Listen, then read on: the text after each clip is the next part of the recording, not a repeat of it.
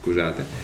E sono molto contento eh, di questo incontro, che abbiamo qui con noi Chris Surprena, pronunciation of French name in English, no idea, eh, che è uno studioso, uno storico della filosofia, storico della filosofia è specialista di Kant e che affronta un tema indubbiamente molto eh, complesso, cioè molto controverso, cioè il rapporto in definitiva tra Kant e la tradizione liberale, perché il tema che ha scelto è Kant e i limiti dell'autorità statale, la governativa. E Chris è professore di filosofia all'Università di New Orleans ed è direttore del Tocqueville Project in Law, Liberty and Morality. E da tanti anni si occupa di Kant, è davvero un importante conoscitore di Kant in rapporto proprio al tema della libertà individuale, al tema appunto della limitazione del governo, del potere, diciamo. Quindi sono molto contento e gli do subito la parola per, e lo ringrazio di essere qua. Thank you. Thank you. Thank you for that introduction, although I confess that I don't know any Italian.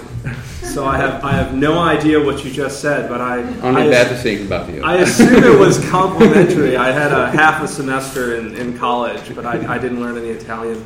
So um, uh, uh, thank you so much, Carla, for, for having me here. Um, this is you know a really great experience. I've enjoyed my time thus far. I apologize for running a little late and the sort of technological um, problems. Uh, so for the, the last few years, I've been looking at Immanuel Kant's moral and political philosophy. And uh, in some senses, I've always been surprised why people who, at least especially in the United States, who are interested in liberal political thought have not spent more time with Kant. Uh, it seems that Locke and Mill and Smith, uh, they seem to get most of the attention. Um, but I think you can find a much more robust defense of liberal principles in Kant's theory, or if not much more robust, uh, just as robust, or robust in, in different ways. So, what I want to do today is I want to walk through uh, Kant's position in such a way that will allow you to understand um, you know, why understand his position about the appropriate functions of the state and why the state is necessary for individual virtue uh, and the appropriate limits of state authority.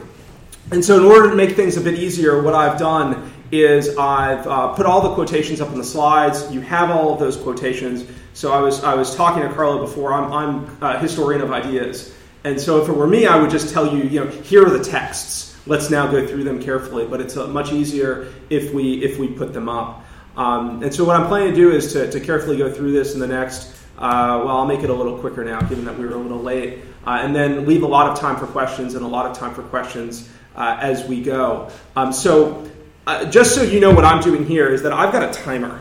That's the only reason why I've got this, and I can keep track. There's nothing magical going on here, but in order to know I've got, what, 20 quotations, and I want to make sure I know what's coming so I can string them together appropriately. So that's kind of the magic that's going on on, on up here. There's really no, there's nothing very interesting, so I'm going to do that. And so, um, so to, to help sort of move things along a bit, uh, here's the structure for the talk. So there's something a bit robotic about kind of giving you a, a, structure, and none of you are listening to me right now. You're you're looking at this. That's okay. Um, and it's, it's important just to know where the argument is going uh, and see how the various pieces together. So here are the five parts. Uh, and again, I'm not going to read, I'll just read off my screen. So I'm going to give you Kant's account of autonomy. We're going to look at the connection between autonomy and individuals' external conditions. Uh, then we'll look at civil society and why state institutions are necessary to maintain civil society, or at least Kant's argument for that. Um, then look at the limits of state authority and the justification for coercive action. And then finally, the benefits of the Kantian framework when justifying limited, limited government.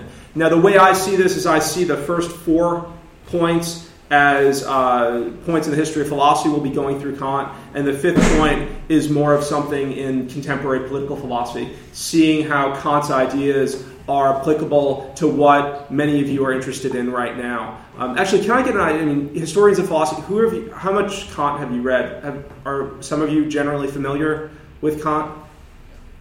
You are. Okay, good. Anyone else?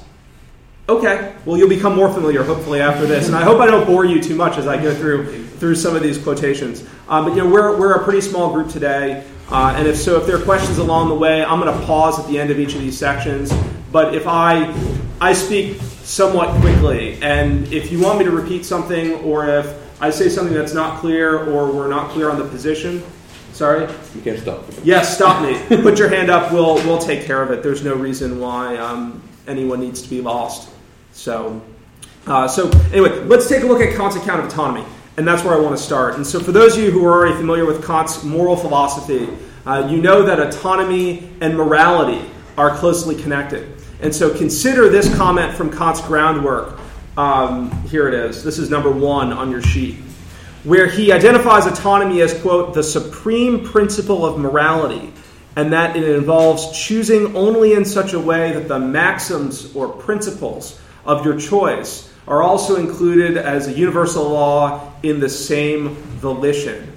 And so, one of the things that we should see immediately is this connection between this supreme principle of morality and this concept of universalization or the universal law. And so, what is this universal law? This universal law is Kant's categorical imperative.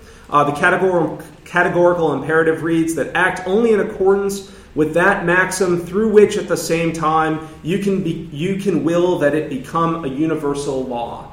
This is Kant's principle of, of morality. And so the, the categorical imperative is the theoretical principle against which we can test our own principles or maxims to determine whether or not those principles we're acting on are consistent with the moral law. Uh, and I know we don't need to go too far into Kant's moral theory, um, but this idea of universalization and the ability to universalize one's principles or one's maxims is central to Kant's moral theory and allows us to determine whether or not a principle for action is consistent with morality. And so a principle that violates the categorical imperative uh, does so when it's contradictory but it's not logically contradictory. So some of you may be familiar with formal logic. Yes, that contradictions in formal logic are things like P and not P. And so Kant would say that those are those are analytic a priori. And so if uh, moral contradictions were in the same way, then morality would be analytic. And you know that for morality or for Kant, morality is not analytic but synthetic. There you go, right? So, what does that mean? How do we have a contradiction in terms of the categorical imperative? What Kant says is that the contradiction lies either in conception, when we think of it, or in the will. So, that is, it may be either the case that it's not possible to conceive of, of something, so a contradiction in conception, or, right, the result of universalizing that maxim is somehow self defeating. So that it's a contradiction in conception or contradiction in the will. And what Kant uses is lying. So I think it's, it's easy to think of a particular example. So if we think of something about how, how we get a contradiction in the will, that if I were to lie, the principle I'm acting on is what? It's something like whenever it's in my advantage to do so, I'm going to tell you something that's untrue. Well, what sort of principle do I have to assume you're acting on? not that one, something else, some other principle. In fact, if I were assuming that you were acting on the same principle, there would be no point to lying. So that would be the type of contradiction, contradiction of, of the will that Kant's talking about. Um, so, uh, so Kant, in some ways, associated or in always associates morality with a type of freedom, uh, autonomy, and, and external freedom and liberty.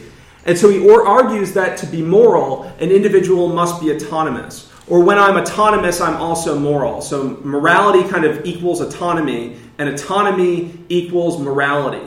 And what's bizarre is that this is, it seems initially as this is quite circular, and it doesn't actually help to explain the nature of morality or the nature of autonomy, since they're each understood in, in the same terms. And so, one of the things we can do in order to, to get ultimately to the point of, of limited government, right? I know that's where you guys want to go, but you have to, um, is that we have to resolve the circularity between autonomy and morality. And one way to do that is by considering two different types of freedom that Kant talks about. And so he talks about negative and positive freedom. And uh, the difference between these two, as you're probably familiar with, is something like freedom from something and freedom to do something. So for Kant, negative freedom is associated with the German word Willkür.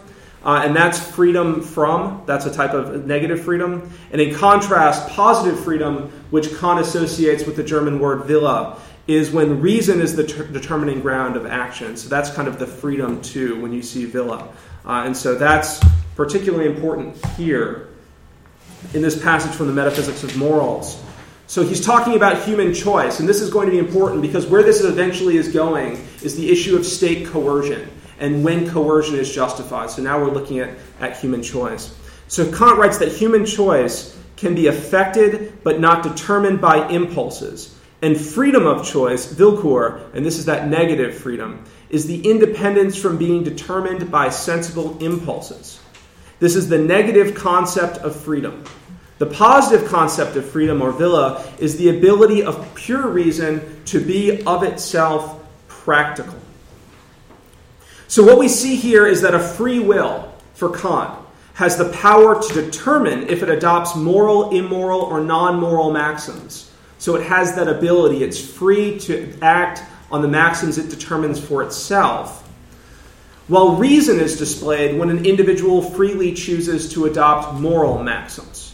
Right? So, negative freedom is the ability to adopt maxims. So, I'm free. And I'm free to adopt moral, amoral, or immoral maxims, while Kant says that autonomy, or this positive freedom, is displayed when we choose to adopt moral maxims. Does that make sense to some? Yes?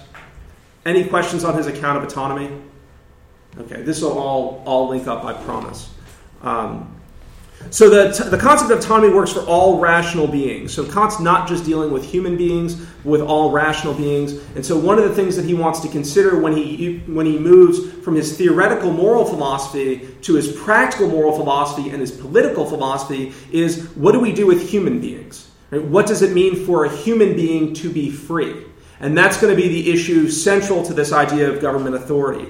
And so for Kant, it means that the individual is free from desire, acts from reason, has some degree of self determination, and is able to set meaningful long and short term goals uh, for himself. And so, again, since morality is connected with autonomy, and autonomy is connected with an individual's ability to participate in the process of rational deliberation, so autonomy is connected to being able to reason, it appears as if an individual alone Right? Just the individual should be the determining factor in whether or not he's free or becomes virtuous. Right? That I'm in charge of whether or not I adopt these moral maxims. I should be in charge of my own freedom. But Kant actually argues that isn't the case.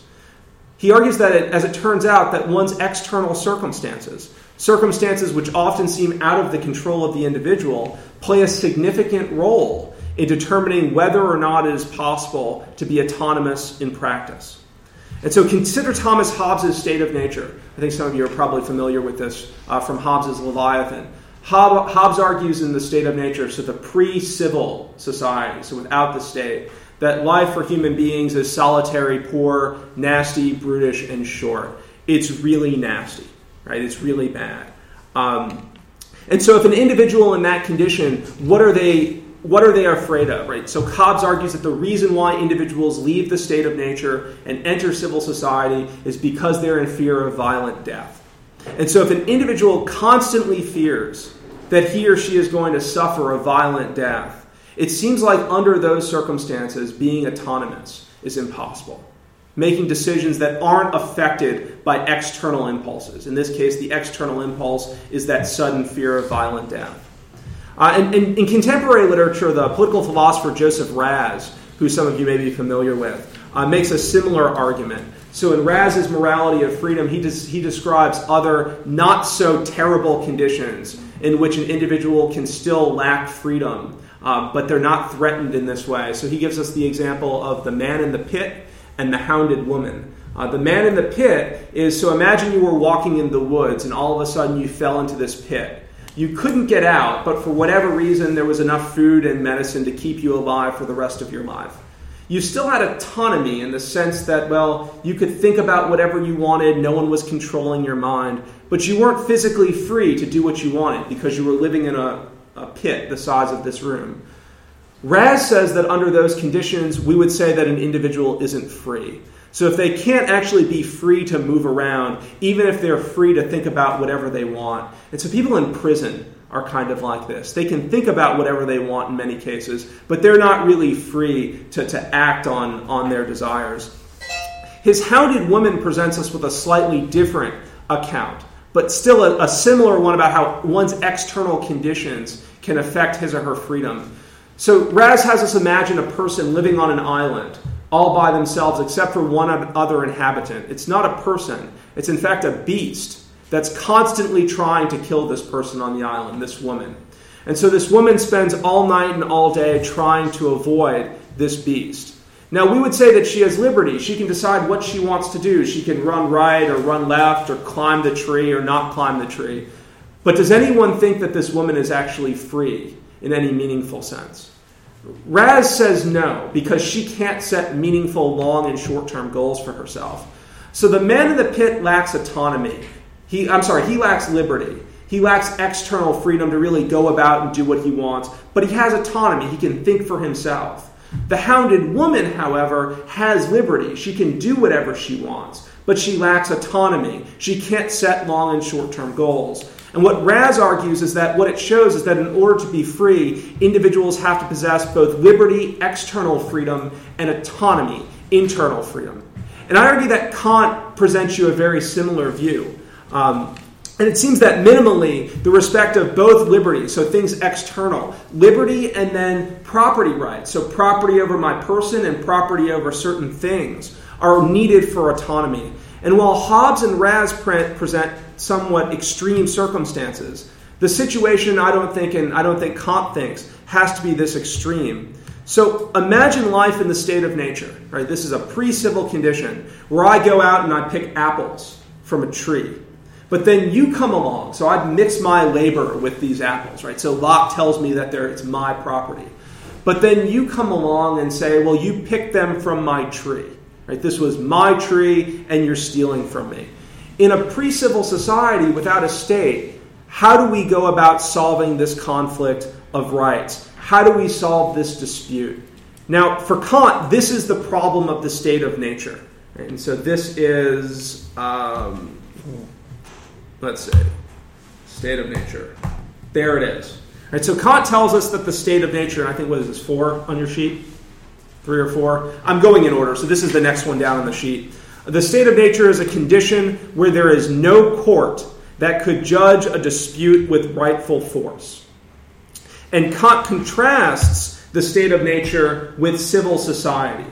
So, civil society, Kant defines as a rightful condition and he argues a rightful condition is one that contains distributive justice under an authority giving laws publicly.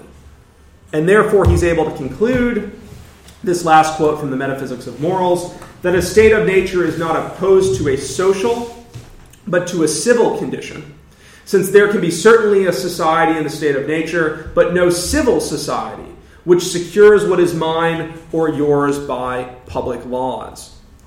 And so, individuals living in the state of nature, while they possess some type of natural freedom, they're not able to know that their lives, their health, their liberty, and their possessions are secure.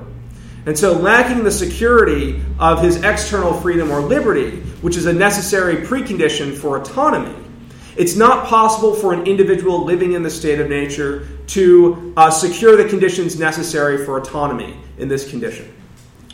So while an individual seems as if he may be able to possess liberty and could be autonomous in the state of nature, these things cannot be guaranteed. And so Kant argues that there exists a moral obligation, right? This is really important for Kant, that there exists a moral obligation to leave the state of nature and enter civil society. As an aside, this is where Kant and Hobbes differ significantly. For Hobbes, there's no moral obligation to leave the state of nature and enter civil society. For Hobbes, it's just a practical obligation. This is what you should do, it's, it's consistent with prudence. For Kant, this is a moral obligation, it's not just prudential. Um, and so uh, consider this passage from the Metaphysics of Morals. This is the next one on your sheet. And this gets at how he thinks that this moral obligation exists. So Kant argues that individuals do wrong in the highest degree by willing to be and to remain in a condition that is not rightful, that is, in which no one is assured of what is his against violence. So, this is the state of nature. But for Kant, the importance of, so as, a, as an, I mean, this is, so it's, it, you do wrong in the highest degree if you refuse to leave this, con, this natural condition and enter civil society, in this condition of, of distributive justice. Uh, but I think for Kant, the importance of civil society goes beyond its negative value in securing these external conditions necessary for autonomy. He claims that civil society plays a positive role as well in helping individuals to cultivate their talents and reason completely, a process that he argues is required for virtue. And so I'd like you to consider these two quotations from Kant's Universal History essay, where he connects the importance of civil society with the development of an individual's capacities. So, in the one hand, civil society helps to secure these external conditions. So, civil society helps to provide for negative freedom, right? The freedom from that I was talking about. But Kant also argues that civil society helps to promote positive freedom, or that freedom to do certain things. And so, here's the first one. He writes The greatest problem for the human species is to achieve a universal civil society administered in accordance with right, since it is only in such a society that nature's highest objective, namely the highest attainable development of mankind's capacities, can be achieved. That's a pretty startling statement. That only in civil society can mankind's you know, highest attainable development be achieved. But it, but it goes further. Right? Look at this one. Again, from the Universal History essay. He says that in civil society, all men's tastes are gradually developed. His taste is cultured, and through progressive enlightenment, he begins to establish a way of thinking that can, in time, transform the crude natural capacity for moral discrimination into the definite practical principles and thus transform a pathologically enforced agreement into a society and finally into a moral whole. Now, remember, if you connect reason and morality for Kant, what he's talking about here is that it's a capacity for reason. Right? That's what's being developed in civil society. And so now what it's now we see is that there exists a moral obligation to leave the state of nature but what that really means is that we have a moral obligation to live in a civil society that's in accordance with right. But this moral obligation stems from civil society being necessary for individuals to cultivate their faculties, including their faculty of reason completely, which is a process that's required for morality. And so let me pause for a moment and see if there are any questions on Kant's account of human freedom and his discussion of the connections between the internal and external requirements uh, for freedom, including being a member of civil society, and the possibility for autonomous action. Um, I really do mean stop me if we're if we're if there's because this is it's all necessary background to get to his claim about political society. Um, okay. So now I want you to consider why, or let's uh, let us consider why Kant believes that civil society requires a civil state. So now we move from an obligation to leave the state, moral obligation, to leave the state of nature and enter civil society because civil society allows for the development of reason, to Kant's argument for why we have to have state institutions. Right, so the argument is going to be we have to leave the state of nature to enter civil society. Civil society has to be governed by state institutions. Here are now the limits of state institutions. That's kind of how the argument is is progressing. Um, and so let me let me take a little bit of water for a second. Um,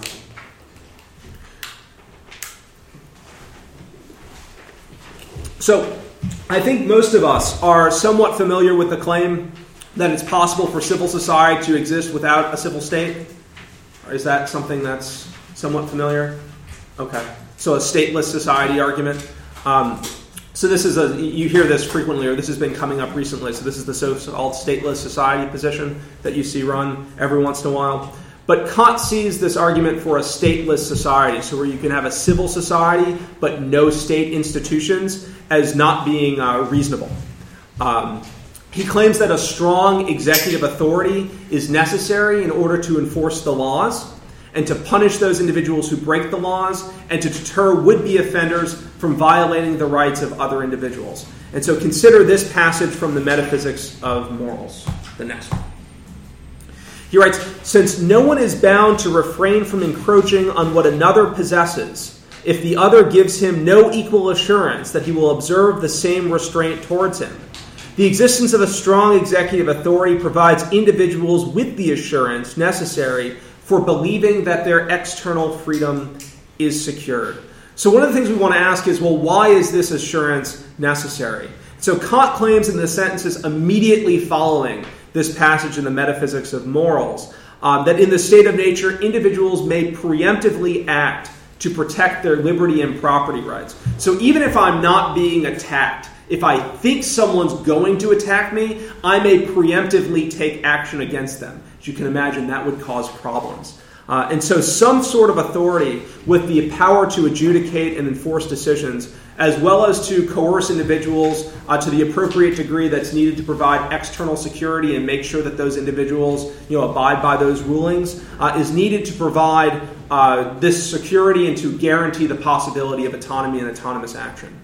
Uh, and so at this point, I don't want to defend the position about uh, the stateless society. Um, but if we want to talk about whether or not stateless societies are possible, I'm happy to talk about that uh, in a bit. It's just that for Kant, the position is that it's not possible. You need to have this executive authority to coerce people. Sort of, in, in basically, if, if you've got a, a, ruler, right, or if you've got the, the rights dispute, someone's going to have to adjudicate the claim, and then there needs to be the appropriate amount of force to make sure that that decision is enforced to ultimately protect people's rights.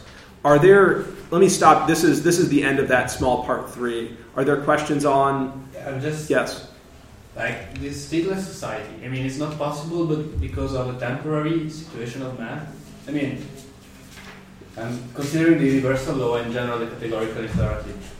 Uh, if the society can mm, take the man to be really moral, why there should be uh, an institution that's secure that is not behaving in not a moral way. Kant would say that the reason why you still need the state, even if you had your race of angels, is that there would still be disputes, there would be conflicts of, of rights. So think of the apple picking example. So I come and pick the apples, and that you say that they're from your tree. I haven't done anything immoral if I don't know that you've planted it, right? But you now say that it's yours. I say, well, how do I know it's yours? there has to be someone who can adjudicate that dispute and then could back it up. Now, so you're saying, well, once you have the person who adjudicates, if they're moral beings, why do they actually need force to, to make sure that people follow the rules at that point? I have no good answer for you. Kant doesn't really have an answer for you either. It's just that people in practice are not that way. Yeah. That's so like the kingdom of ends is not really possible. Like that would be a theoretical. Just like in Yale, we have to. That's follow. right.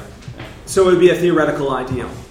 And so you can think of that kingdom of ends as a theoretical ideal and all of these perfectly moral beings as a theoretical ideal. But in practice, we know that's not the case.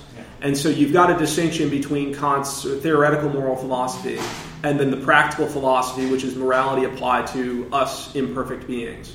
Um, so the state, I mean, the stateless society argument is interesting. It's I'm you know, the circles I run in in, in, in the U.S. the, the academics I hang around with, a lot of them are really in favor of it. And I said, well, that's great, but what about bad people? And you don't just have to be bad, but just people who are self-interested. You need someone who who kind of yeah. But we can talk about that. I mean, I don't want to get you know too distracted on that, but but Kant would say not not possible, not possible. Um, instead, let me. What I want to focus on is this issue of coercive force uh, because that's really the title of, of the talk, this limits of, yeah. of state authority. Um, coercive force and when it is justified to enforce judgments and to prevent people from acting inappropriately. Uh, and so to think of things in a slightly different way, if I have a moral obligation to enter into civil society, and civil society is a condition of distributive justice that exists between two or more individuals, then I also have a right to demand that others enter into civil society with me and join this condition of distributive justice. Right? So if I have a moral obligation to do something, and doing that thing requires the cooperation of other people, because ought implies can for Kant, I have a right to demand that they enter into that condition with me. Right? And so, although I've talked loosely about what counts as rightful action so far, Kant is more specific and gives us a clear principle for determining if any action and in our case today, the use of coercion especially, is consistent with right. This is his universal principle of right, which is the next quotation. And this is from the Metaphysics of Morals. Kant argues that an action is right if it can coexist with everyone's freedom in accordance with a universal law, or if on its maxims the freedom of choice of each can coexist with everyone's freedom in accordance with universal law.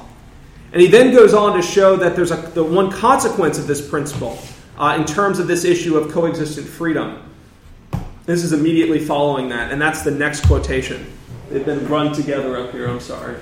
Um, but I'll read it. If then my action or my condition generally can coexist with the freedom of everyone in accordance with the universal law, whoever hinders me in it does me wrong. For this hindrance or resistance cannot coexist with freedom in accordance with the universal law. So I think what you can see here is this connection between justice and morality. That I have this obligation, or we have this moral obligation, to act in this certain right way. You know, this is Kant's link between justice or rightness and moral principles, trying to bring those to the world of theoretical philosophy and the world of practical philosophy together. Um, and so, our concern today is this use of coercive force against another individual. Um, is that a, that's not a problem there, is it? The computer is. Okay. Sorry. Yeah. We're getting to the good stuff, too. They've sat through 25 minutes of Kant.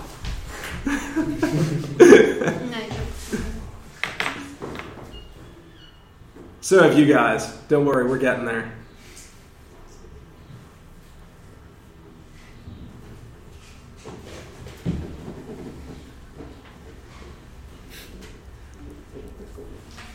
There we go. We're back. We good? Okay, great. so, our, our concern today is the use of coercive force uh, against another individual um, and how that use of force, uh, and then presumably by the state, right? The use of coercive force by the state, but really it could be by anyone, uh, is consistent with both this universal principle of right and the moral law. Um, because when you look at this next passage from the Metaphysics of Morals, again, this is still from the 6231 section. Um, it almost seems as coercion would never be justified because it violates individual freedom, right? And it does. So here's Kant's passage from this is this is the next set of sentences. So anyone can be free, so as long as I don't impair his freedom by my external action even though I'm quite indifferent to his freedom or would like to make or would like in my heart to infringe upon it. That I make it my, my maxim to act rightly is a demand that ethics makes on me. Right? Okay, so you take those three passages, and the clear response is coercion's never justified. Right? But then you go to the very next section heading, like literally the next section heading in the metaphysics of morals, and it's and it's this Right is connected with an authorization to use coercion. so, what's the justification? Um, let's take a look at this. I want to take a look at this particular section more carefully because I think the answers to the, the, this, the, the talk today um, are, are brought out in here. Uh, because it explains Kant's account for what justifies coercion, and I think ultimately it gives us some insight into the limits of state authority, uh, when coercion is justified, the appropriate aims of the state, uh, and the issues or the questions that I was talking about before. Um, so bear with me. I know it's been a lot of quotations, um, but this one is the most important one, um, and it's this long one. And I'll read it slowly. So Kant writes, and this is his explanation and the, the justification for coercion and this limits of state authority, that resistance that counteracts the hindering of an effect promotes this effect and is consistent with it.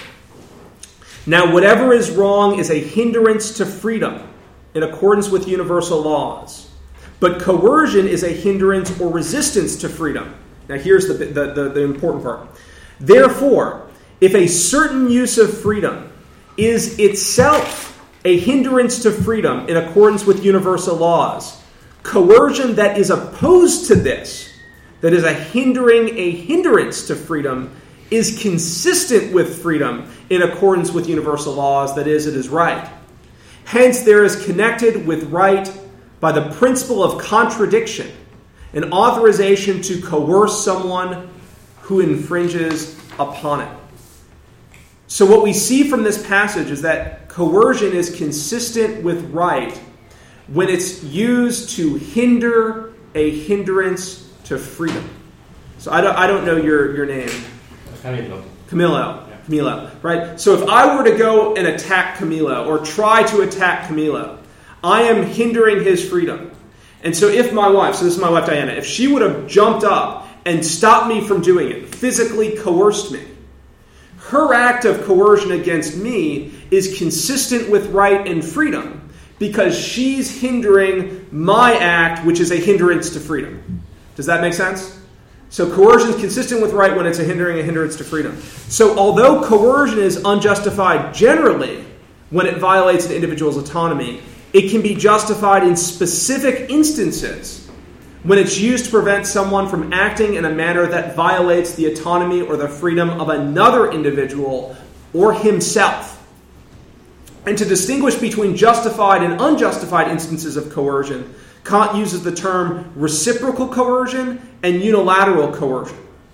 He uses reciprocal coercion to refer to a coercive act in which the rights and freedoms of all parties or both parties are recognized and respected. So reciprocal coercion is good coercion, or at least coercion that's consistent with right. Uh, and in contrast, unilateral coercion is, takes place when the coercive act is performed in such a way that doesn't recognize and respect the individual who's being coerced. Uh, so consider the next section heading uh, from the Metaphysics of Morals. This is next on your list.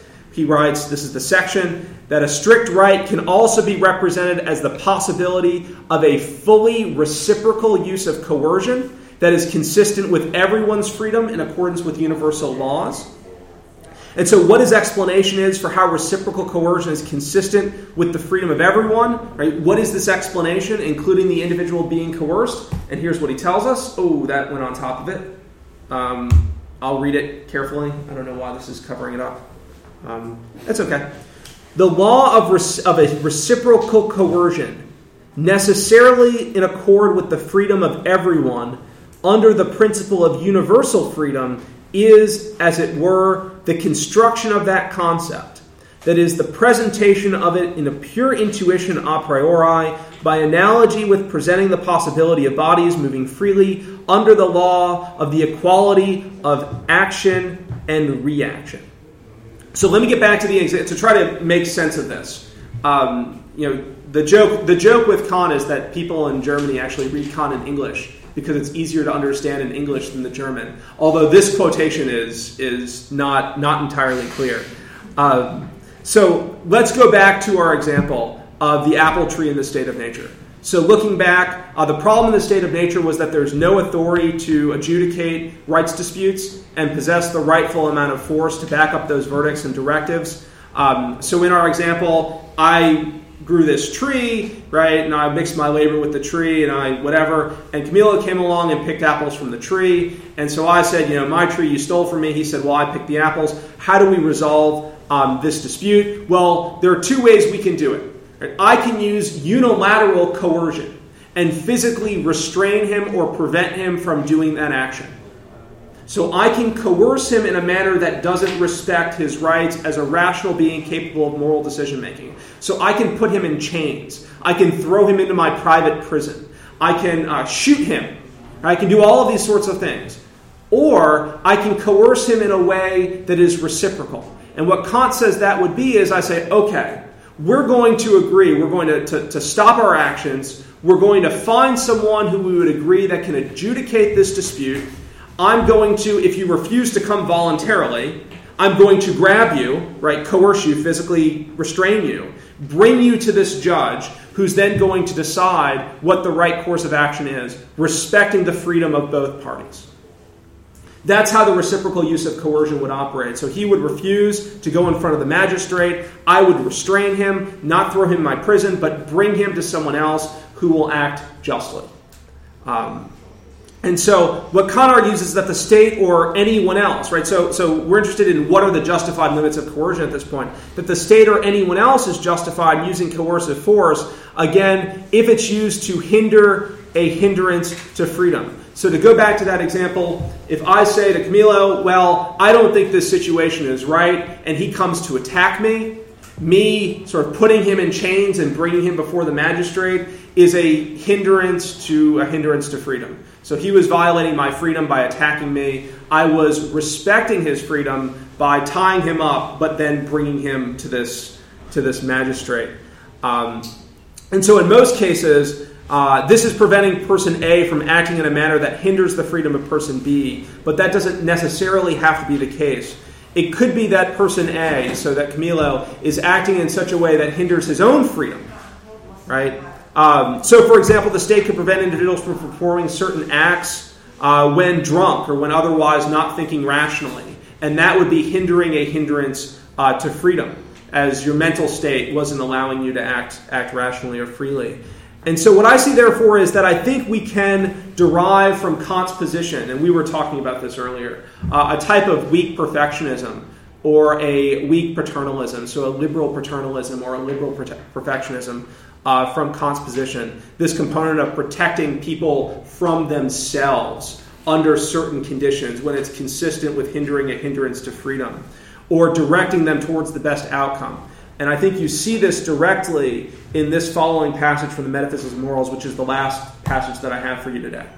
Um, so he writes uh, On this supreme proprietorship also rests the right to administer the state's economy, finances, and police. Right? So this is the limits of, of state authority for Kant. Administering the state's economy, finances, and police. Police provide for public security, convenience, and decency for the government's business of guiding the people by laws is made easier when the feeling for decency as a negative taste is not deadened by what offends the moral sense, such as begging, uproar on the streets, stenches, and prostitution. Public. yes, that's right. That's right. So the, the people begging in the train stations, Kant says the government can get rid of them right? Not get rid of them, but sort of remove them because they offend uh, decency, apparently.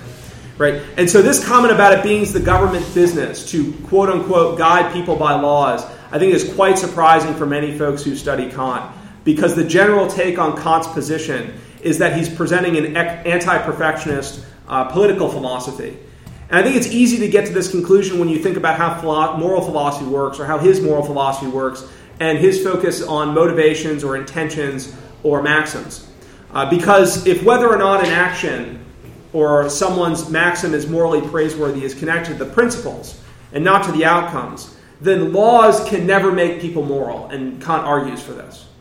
Why? Why can't laws make people moral? Because all laws can do is to get people to perform the right actions. Laws can't get people to adopt the appropriate principles for performing those actions. Um, right? So that kind of gets to the sense of it. So we can get more into the specifics of this specifics of this discussion as to how the state can promote virtue. Um, but let me, for the moment, stay on this idea of the limits of state authority. Uh, and remember, for those of you who studied political philosophy in the 80s, uh, political, political philosophy, at least in the United States, was kind of resurrected by John Rawls. And what John Rawls argued is that his theory, you guys mostly familiar with Rawls and the political philosophy of Rawls? to some extent. So he argues that his sort of um, liberal anti perfectionist view is an extension of Kant's moral and political philosophy. And then a couple of years later, Robert Nozick comes along. And Anarchy, State, and Utopia, he says, no, no, no, no, no. Rawls is wrong. Kant's moral and political philosophy actually leads to what we call a libertarian view. But what is that? Libertarian view? Yeah, like a libertarian view here that's really the extension of, of Kant's moral philosophy. And um, I actually think it's, it's something a bit different. I think on this that Rawls is, is wrong for obvious reasons. I think Nozick is wrong for less obvious reasons because you have these strains of perfectionism or paternalism in very limited um, cases. And so what I want to do is this is this is the end of the political philosophy of the history. And let me give you just a couple of you know a minute or two on um, you know some contemporary political philosophy, how I think Kant ends up looking when you see him in sort of his political philosophy in terms of, of the limits of, of government authority. And so this is a, a defense of Kant as a liberal perfectionist or a liberal paternalist. And, and I'll defend this position. I know I'm, I'm uh, probably not in, in friendly territory defending some some paternalism, but I'm gonna I'm gonna to try it. I guess I'll be brave. Um, you know, and one of the things that I'm going to do right now is I, am going to use perfectionism and paternalism kind of interchangeably. Scholars in at least you know in, in the U.S. we make these small distinctions about the two, but for our purposes here, I, I think they're they're pretty much the same. And so my interest is to defend this position uh, that one appropriate function of laws is to guide the people in terms of the right sorts of behavior, at least in very specific and very narrow cases. Um, and I think this is yeah. So you're you're doing what I think most people who value freedom do, which is that they cringe. Right? You're you're good up until this point, and then it's like ah perfectionism or paternalism, uh, and and you kind of cringe at the thought of governmental involvement in this way, and believe that it's one of the most obvious examples of, of the government overstepping its bounds. But I think you can find a defense of this position, a reasonable defense on freedom grounds in very limited instances. And I think Kant can point us in this direction. Um, and what's nice about Kant's position is that he's arguing, again, for this position uh, from the standpoint of freedom. Um, so let's see how this argument works. And I want to give you four examples. Uh, so suppose I go up to, um, I'll, I'll use my wife in this case, right? So suppose I go up to her on the street and I point a gun at her head and I say, either give me all of your money and I'll shoot you. Right? Under those circumstances, we don't think that any action she performs is free. Right? She's been coerced.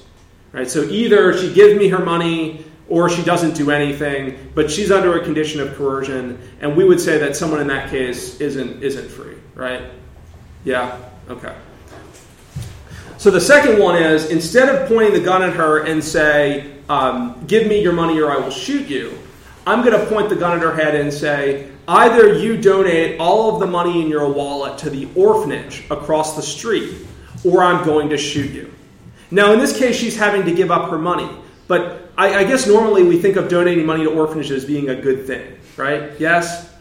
Okay. So if she were to donate the money to the orphanage under these circumstances, do you think that she's done something morally praiseworthy? No, because she's been coerced to do it. Right? So she's not free in that case either. But think of the third example. I put the gun to her head and I say, either you donate all of your money in your wallet to the orphanage, or you go and put it in the bank, or you go across the street and you buy a sandwich, or you leave it in your pocket, or, and I list out an infinite number of possibilities and then pause, or I will shoot you. And under that case, right, where she can do anything she wants with the money, I just sort of made her think about it, I suppose. She decides to donate the money to the orphanage. Does she seem like she's free under those circumstances? That the action is morally praiseworthy, that she could do whatever she wanted. I'm just standing there with the gun saying, Think about what you want to do and tell me. In that case, she chooses to donate money to the orphanage, or she chooses to donate to IBL, or she chooses to donate it to some sort of worthy cause. We think under those conditions, she's morally praiseworthy because she's free not to do that. She could have left it in her pocket, she could have used it to buy a sandwich, whatever else. Under those conditions, that I was holding a gun to her head really was irrelevant. So the fourth example is what I think is important. So imagine that I give her the list of list of options. And one of the one of the options is to do something that's not morally praiseworthy. So something bad with the money. What would that be? Give me any of, of what no one in this room would. I, have got examples that I use in the states, but tell me something that, that everyone thinks is bad. Like, I would normally say giving the money to people who are begging in the train station, but I don't know if that's. Uh, I don't know. Is that morally? No. Is that morally blameworthy? Something that would be morally blameworthy for me to do with my money some more immoral thing, uh, helping poor Buy people. Some cocaine. buying cocaine. Okay, everyone on board with buying cocaine being morally okay. being bad. Okay. Okay, buying cocaine. Buying, bad. Let's whatever it is, something something bad. Helping poor right? people. Helping poor. oh man. Okay, we'll get to that. So something bad. Buying cocaine. Using it to buy a prostitute, whatever, buying people, right? Buy, whatever it is. So what I do is Give bef- it to the state. so, giving it to the this thing- Fair enough. So what I do is before I walk up to her and coerce her into deciding what she wants to do with her money, I go to the cocaine dealer and I get rid of him. I run him off the street. And so then when I go up to her and I say, you know, you need to decide what you do with your money, one of these bad options has been removed. So it's not that I'm directing her to do anything in particular, but it's rather that as the state authority or as someone with power, I've removed a bad option. Now, if freedom involved making, making long and short term decisions about your life, sort of acts of self determination, then no one particular action, either removed or added, is going to affect an, individual's ability to determine himself or to determine what they want to do with their lives. And so my claim is that, and consistent with Kant's theory, that if I remove the cocaine dealer, for instance, what I may have done is I may have reduced the instrumental value of her liberty to a certain degree. But what I haven't done is I haven't affected her autonomy. And so, what I think you can do is you can argue from a Kantian standpoint that you can remove a handful of bad options, the ones that we recognize as being really objectionable, very easily, and leave the other options. And that's the type of liberal perfectionism that I think you can get from Kant's position. And so, what does this look like in practice? Um, the example that I've, I've used frequently, uh, and government regulations aside, is that uh, if you were to install uh, breathalyzers, the things you blow into to show whether or not you've been drinking too much, into ignitions on automobiles, and you set the amount reasonably high so that no person could intelligently operate that vehicle under those conditions. Uh, and the reason why you're doing it is not to protect other people in society from the drunk driver, but to protect the drunk driver from himself. Right? That's the actual motivation. I think you can justify acts like that on these grounds. You're protecting someone from themselves because they're acting in such a way to show that they're not rational. And so that type of behavior is hindering a hindrance to freedom. Um, but again, you know, the, the, the number of, of positions or the, the type of state intervention I'm talking about, uh, maybe, I mean, you seem like you want zero, and I'm arguing for something that's like, so we're up here right now, and you're here at zero, and I'm arguing for about this. And I think you can generate that type of perfectionist view out of Kant's theory.